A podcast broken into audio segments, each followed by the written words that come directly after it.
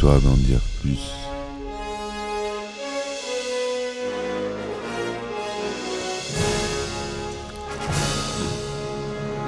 Eh ben attendez, on est en France. Allez, cul sec.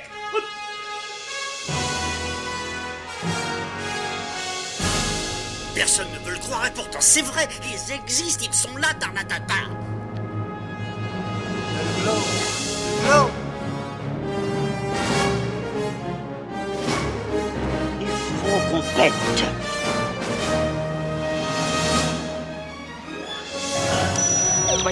circuit branché, convecteur temporel temporisé. Bonjour, bienvenue sur Histoire d'en dire plus. Aujourd'hui, on s'attaque à un chef-d'œuvre de David Fincher, ni plus ni moins, le grand réalisateur. Un film avec Brad Pitt pour ces mesdames. Vous aurez reconnu sûrement Seven, que je n'avais pas encore abordé jusque-là. Allez, on y va, c'est parti mon kiki. Alors Seven, stylisé en Seven avec un 7 à la place du V, est un thriller sur le titre, est un thriller psychologique américain réalisé par David Fincher, sorti en 1995. Avec dans les rôles principaux les acteurs Brad Pitt et Morgan Freeman, entourés notamment de Gwyneth Paltrow et de Kevin Spacey. Le film raconte l'enquête criminelle des inspecteurs David Mills, joué par Brad Pitt, et William Somerset, joué par Morgan Freeman, lorsque ceux-ci traquent un tueur en série inconnu qui utilise les sept péchés capitaux comme motif de ses meurtres. Le scénario du film a été influencé par le temps que le scénariste Andrew Kevin Walker a passé à New York à essayer de devenir écrivain. Bien que la ville où se déroule l'action du film ne soit pas nommée, le tournage a eu lieu à Los Angeles, la dernière scène étant tournée près de Lancaster, en Californie. Ce, film marque le début d'une amitié entre David Fincher et Brad Pitt. Le réalisateur et l'acteur se retrouvant ensuite, vous le saurez, à deux reprises, avec Fight Club en 99 et l'étrange histoire de Benjamin Button qu'on n'a pas encore abordé en 2009. Seven est à la fois un budget commercial, un budget, un succès commercial et critique. Le film ayant rapporté plus de 327 millions de dollars box-office pour un budget de production de 33 millions. Il dure 127 minutes. Le résumé. William Somerset, un inspecteur de police vieillissant, taciturne et désabusé, est à 7 jours de la retraite. Affecté aux homicides au sein d'une brigade criminelle dans une grande ville américaine non nommée, il attend avec impatience son départ. Dans l'intervalle, on lui présente son successeur, l'inspecteur David Mills, un jeune homme fraîchement marié au caractère impétueux et idéaliste. Devant faire équipe ensemble pendant un temps, les deux hommes connaissent un début quelque peu rugueux. Peu après, le binôme est chargé d'enquêter sur le meurtre d'un homme de très forte corpulence, retrouvé mort dans son appartement. La tête de la victime a été enfoncée dans son assiette de spaghettis, ses membres, bras et jambes, étant dans le même temps ligotés au montant de sa chaise, vissé au sol, ce qui a entraîné l'étouffement de l'obèse dans son assiette. Mills s'occupe ensuite d'une autre affaire, le meurtre d'un avocat sauvagement assassiné. Sur la scène de crime, il découvre le mot avarice inscrit en lettres de sang. Des indices laissent penser que les deux affaires sont liées et seraient l'œuvre d'un unique tueur en série. Les deux policiers ne tardent pas à pressentir que ces crimes sont peut-être inspirés des sept péchés capitaux. Le premier meurtre, celui de l'homme obèse, symboliserait alors le péché de gourmandise. Grâce aux empreintes digitales retrouvées sur la scène du crime du deuxième meurtre, Somerset et Mills identifient un suspect déjà connu de la police. Se rendant à son domicile, les deux policiers y trouvent attaché sur un lit un individu extrêmement décharné, pâle et inerte. Lorsque l'un des policiers qui les accompagne braque sa lampe torche vers les yeux de la victime, l'homme se met à convulser. Il est donc encore vivant. La victime, un ancien trafiquant de drogue, est maintenu aux limites de la vie et de la mort à l'aide de médicaments depuis plus d'un an. À côté de lui, de multiples photos, des polaroïdes, montrent sa dégénérescence physique au fil des semaines. Attaché sur le lit et apparemment victime de ses vices, il symbolise le péché de paresse. Somerset et Mills en viennent logiquement à la conclusion que l'auteur de ces crimes a prémédité ses actes depuis plus d'un an. Alors qu'il mène l'investigation de l'appartement, un photojournaliste arrive sur les lieux et commence à photographier la scène de crime. Irrité par cette présence importune, Mills s'emporte pour faire déguerpir le photographe. Celui-ci finit par s'en aller, mais juste avant de disparaître, prend une dernière photo de Mills, alors en pleine explosion de colère, annonçant à l'inspecteur qu'ils se retrouveront bientôt. Mills rétorque en lui donnant son nom qu'il épelle. Tracy, l'épouse de David Mills, est malheureuse d'avoir dû emménager dans cette grande ville où elle ne connaît personne. Elle se confie à Somerset, lui révélant qu'elle est enceinte de Mills, mais qu'elle ne l'a pas encore annoncé à son mari. Somerset lui explique combien cette métropole tentaculaire et dangereuse ne lui paraît pas un lieu approprié pour élever un enfant. Il lui avoue aussi qu'il avait lui-même persuadé à l'époque sa propre petite amie d'avorter. Il conseille à Tracy de ne pas prévenir son mari si celle-ci décide de ne pas garder l'enfant. Dans le cas contraire, elle devra tout faire pour rendre cet enfant heureux, ce qui provoque les pleurs de Tracy, paniquée par sa responsabilité et son amour pour Mills. Au cours de l'enquête, Somerset déduit que le tueur en série dont il s'occupe a longuement étudié les sept péchés capitaux avant de commettre ses crimes, et qu'il a donc probablement emprunté toute une littérature sur cette thématique à la grande bibliothèque de la ville. Sachant que le FBI consigne illégalement l'identité de tous ceux qui empruntent des livres sulfureux ou politiquement sensibles, Somerset soudoie une de ses connaissances, qui a ses entrées à l'agence, pour vérifier les registres d'emprunt de la bibliothèque. La requête about à une identité. Celle-ci est celle d'un individu nommé Jonathan Doe et l'adresse de son domicile. Les deux policiers s'y rendent. Alors que Somerset et Mills se trouvent face à la porte de l'appartement de Doe, Doe, c'est le nom qu'on donne aux inconnus, aux corps inconnus qu'on retrouve aux États-Unis. Le nom de famille. John Doe, on les appelle.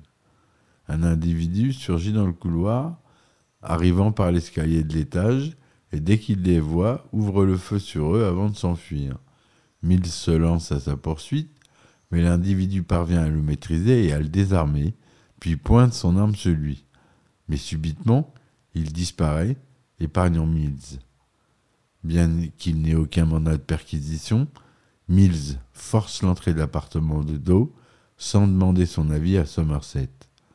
À l'intérieur, les deux policiers y découvrent des dizaines de livres et de cahiers écrits de la main du tueur, remplis de jugements irrationnels, ainsi que des preuves menant à une autre victime potentielle.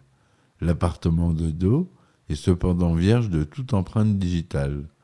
Mills découvre aussi une photo de lui, prise en gros plan, et les inspecteurs comprennent alors que Doe est le photographe avec qui Mills avait eu une altercation auparavant dans l'appartement du trafiquant de drogue. La victime suivante est une prostituée. Doe a contraint un de ses clients à porter un de ceinture équipé d'une lame tranchante, puis à la avec cet attirail fatal.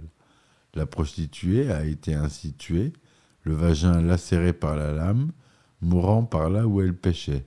Son meurtre symbolise le péché de luxure. Par la suite, On retrouve le cadavre d'une jeune mannequin, la tête recouverte de bandages. Ligotée à un lit, elle tient dans la main un téléphone et dans l'autre un cachet.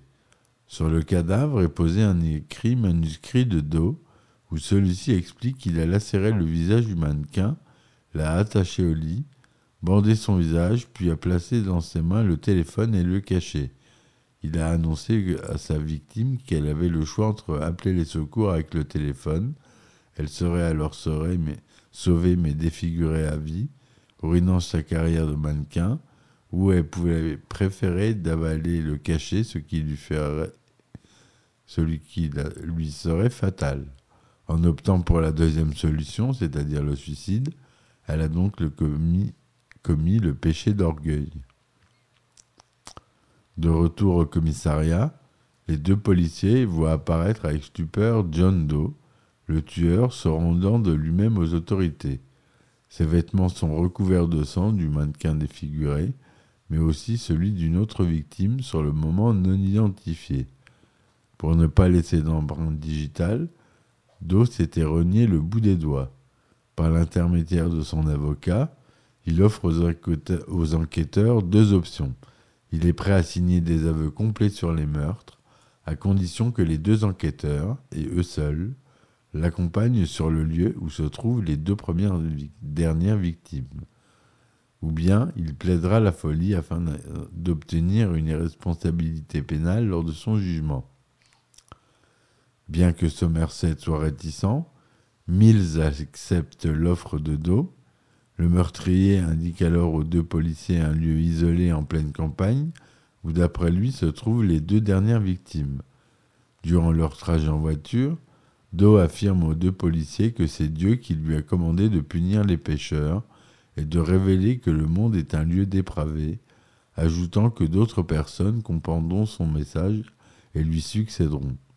Durant la discussion, il raille également le comportement de Mills, se confrontant aux certitudes du policier sur la société dans laquelle ils vivent, sous le regard de Somerset, qui cherche à soutirer des informations au tueur par le biais de questions habiles.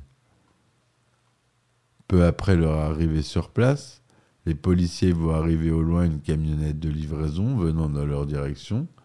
Somerset part intercepter le véhicule tandis que Mills reste seul avec Doe, entravé et tenu en joue par l'inspecteur. À une centaine de mètres de là, le livreur de la camionnette remet à Somerset un paquet, une boîte en carton d'une vingtaine de centimètres, en lui affirmant qu'il a reçu comme instruction de la livrer ici à ce moment précis. Pendant ce temps, surveillé par Mills, Doe explique à ce dernier combien il l'admire, sans dire pourquoi, ce qui finit par agacer Mills. Après, avoir indiqué par radio à l'équipe de policiers qui découvre ce qu'il va faire, Somerset se décide à ouvrir la boîte, mais immédiatement recule d'effroi quand il découvre le contenu. Puis, il fait demi-tour et retourne en se précipitant vers Mills, tout en lui criant de lâcher son arme. C'est à ce moment-là que Doe révèle à David Mills que la boîte contient la tête de son épouse, Tracy, qu'il a tuée au matin chez elle après le départ de l'inspecteur. Doe lui affirme que lui-même symbolise le péché d'envie, ayant désiré vivre la même vie de famille idéale que celle de Mills. Alors que Somerset arrive vers eux, avoue à Mills avoir échoué à jouer au mari avec elle, ce qui sous-entend fortement un viol, puis se moque de lui quand il comprend que Mills ignorait la grossesse de sa femme. Mills, après une phase de colère où il refuse de croire d'eau et demande avec insistance à Somerset ce qu'il y a dans la boîte, braque son arme sur le tueur, menaçant de le tuer. Somerset, jetant sa propre arme, essaye de le retenir en lui affirmant que s'il tue d'eau, c'est lui qui gagnera parce que c'est ce qu'il souhaite. Mais Mills, submergé par la douleur et obnubilé par l'image de sa femme, bascule soudainement dans la folie et abat d'eau de plusieurs balles tirées en pleine tête. Il symbolise alors le péché de colère et parachève par la même occasion l'œuvre de Doe. En état de choc, Mills se rend ensuite dans la direction de la boîte. Plus tard, arrivé sur les lieux avec d'autres policiers, le supérieur des deux hommes demande à Somerset ce qu'il va devenir et où il sera. Regardant Mills prostré à l'arrière de l'une des voitures de police, Somerset lui répond Je serai dans le coin, disant de manière implicite qu'il ne prendra pas sa retraite.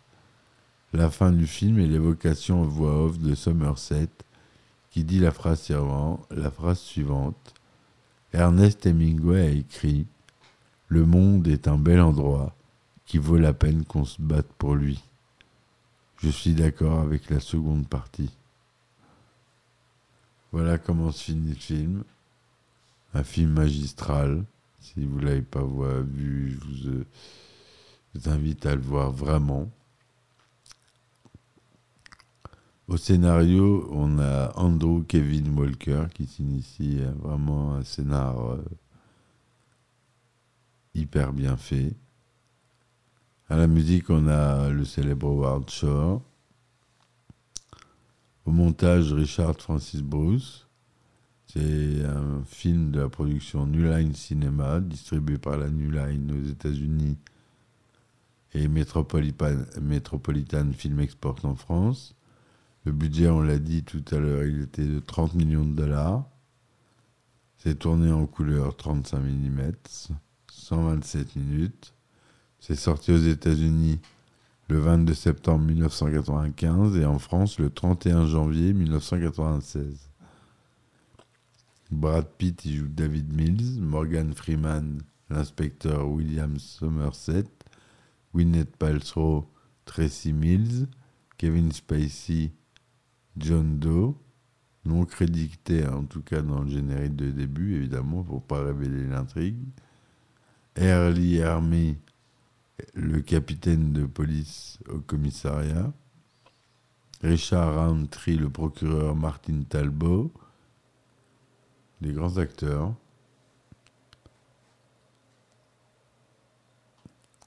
L'une des premières influences d'Andrew Kevin Walker pour écrire le script a été de vivre un temps à New York, où il tente de se lancer sa carrière de scénariste.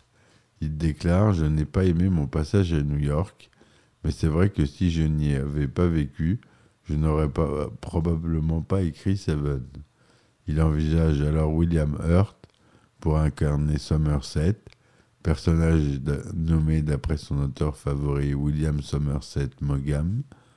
Andrew Kevin Walker mettra environ deux ans à terminer son script. Jeremiah S. Chechik est un temps attaché au poste de réalisateur tandis que David Cronenberg et Guillermo del Toro l'ont refusé. Dommage pour eux, non?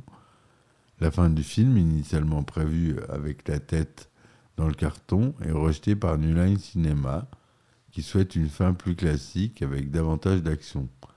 Cependant, lorsque New Line envoie le script à David Fincher pour connaître son intérêt vis-à-vis du projet, la version originale du script est envoyée accidentellement. À cette époque, David Fincher n'a plus lu un script depuis un an à raison de son expérience très frustrante sur le tournage d'Alien 3. Il déclarait à l'époque Je pensais qu'il était mieux de mourir d'un cancer du côlon que de faire un autre film. Le réalisateur accepte finalement de réaliser Seven, très séduit par le script qu'il écrit davantage comme une malédiction sur le mal plutôt qu'un simple film procédural. Quand New Line Cinema s'aperçoit de l'erreur de script, le président de la production, Michael De Luca, rencontre David Fincher et lui explique qu'il y a des pressions internes pour utiliser le script révisé. Michael De Luca explique cependant que si David Fincher s'engage officiellement à faire le film, la fin pourrait être conservée. Mais le producteur du film, Arnold Coppelson, refuse de faire le film avec le scène dans la tête dans le carton. L'arrivée de Brad Pitt dans le rôle de, Mills permettra de faire pencher la balance dans le camp des personnes voulant conserver intacte la scène. L'acteur Kevin Spacey n'est pas crédité au générique de début, mais il est le premier cité lors du générique de fin.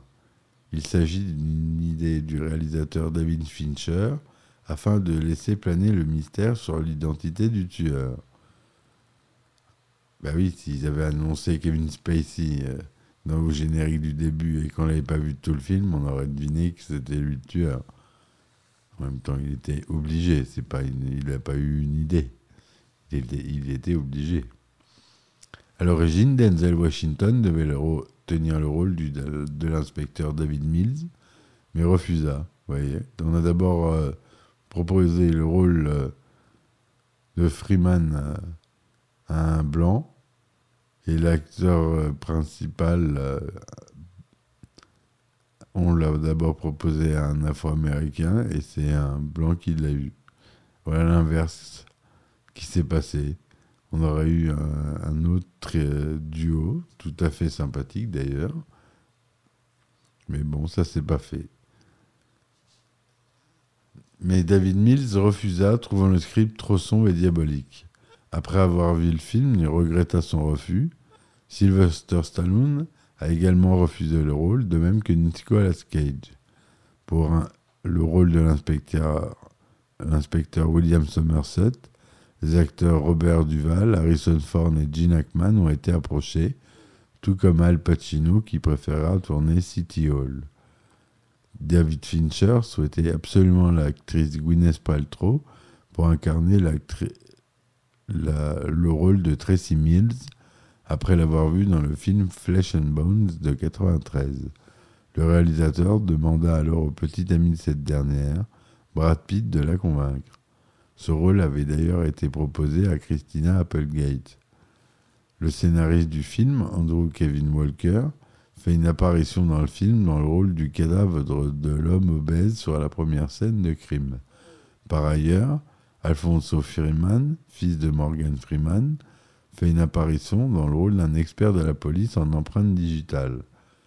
Le rôle de John Doe était à l'origine écrit pour Early Hermie, avant que Kevin Spacey ne prenne le rôle. Hermie joue en revanche le rôle du capitaine de la police. Comme quoi ils s'échangent les, rôles. Tiens, non, toi tu joues ça. Non, tu vas jouer ça en fait. C'est tout un monde. Le tournage s'est déroulé en Californie et en Pennsylvanie.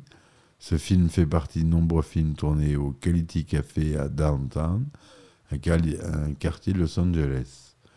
David Fincher, dont c'est le second film à sortir au cinéma, signe un film policier sombre, proche du film noir, à l'action et aux explosions. Il préfère une scène de recherche à la bibliothèque. Une seule course-poursuite se fait à pied, avec un, un petit peu de coup de feu, mais, mais pas beaucoup. C'est un film sans réel héros. Il va même jusqu'à ne pas citer au générique d'introduction le nom de Kevin Spacey, jouant l'assassin, dont le nom John Doe signifie Monsieur Tout le Monde pour donner un style particulier à son film. Fincher fait appel au directeur de la photographie euh, que j'ai oublié de nommer tout à l'heure, Darius Condi, le fameux, qui est français.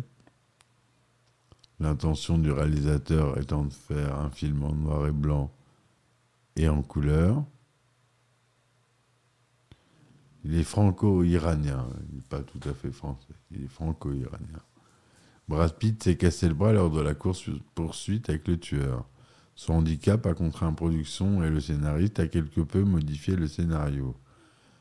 C'est pour ça qu'on le voit dans des scènes avec euh, un bras d'un plâtre. Le livre, les livres glauques appartenant au tueur de l'appartement de Do ont été rédigés spécialement pour le film. Ils ont nécessité 15 000 dollars et deux mois de travail. Dans le film, Somerset, Morgan Freeman, fait d'ailleurs allusion à l'ampleur en disant qu'il faudrait deux mois de travail et 50 hommes pour lire tous les cahiers. C'est le scénariste Andrew Kevin Walker qui joue le rôle du premier cadavre, on l'a dit dans la première scène du film.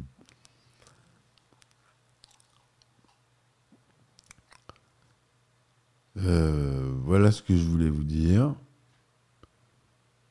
Le film tisse des liens avec les œuvres M le maudit 1933 de Fritz Lang, et Le silence des agneaux de 91 de Jonathan Dembe.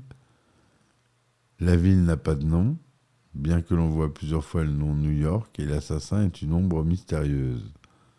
Les couleurs sont ternes, contrastées, mettant l'accent sur l'aspect glauque des lieux.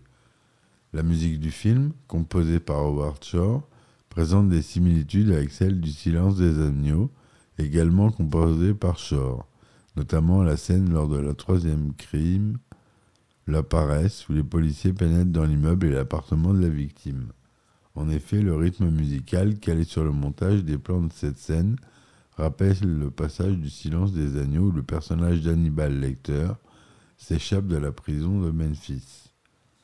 Dans le film, au cours d'une analyse ADN des empreintes du suspect, l'inspecteur Mills émet l'hypothèse que le tueur est fou, extrapolant ses motivations avec la phrase suivante Mon chien m'a dit de le faire. Jodie Foster m'a dit de le faire.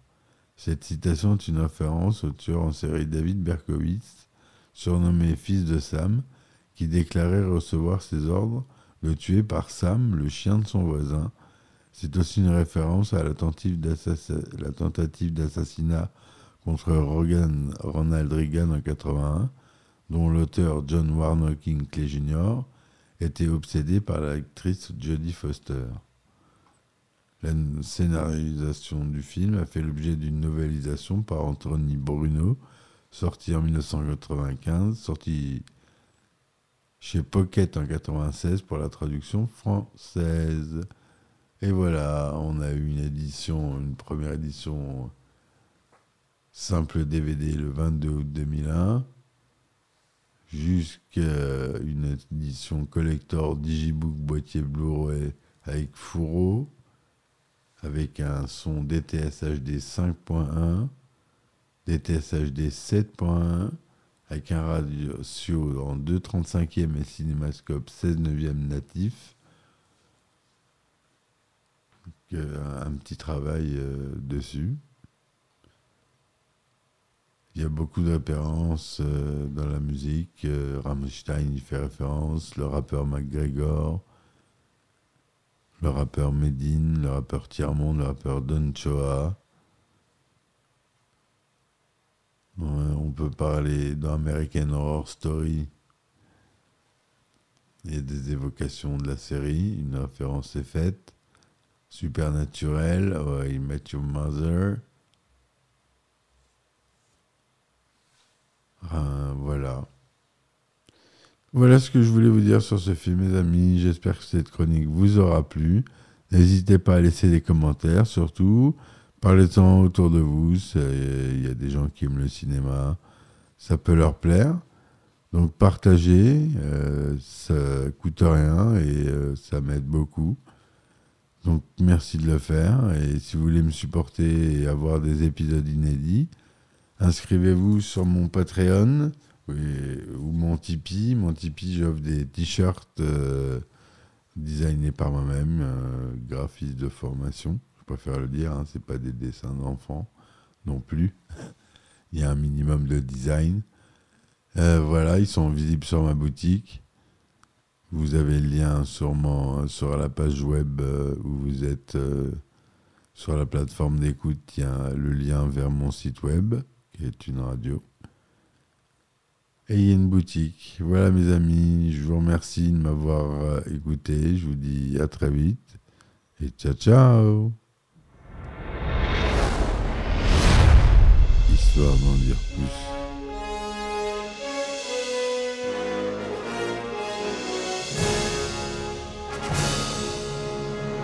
Eh ben attendez, on est en France Allez, cul sec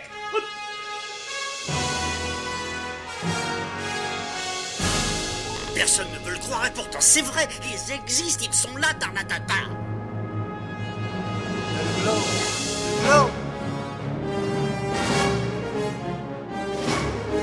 Il faut qu'on.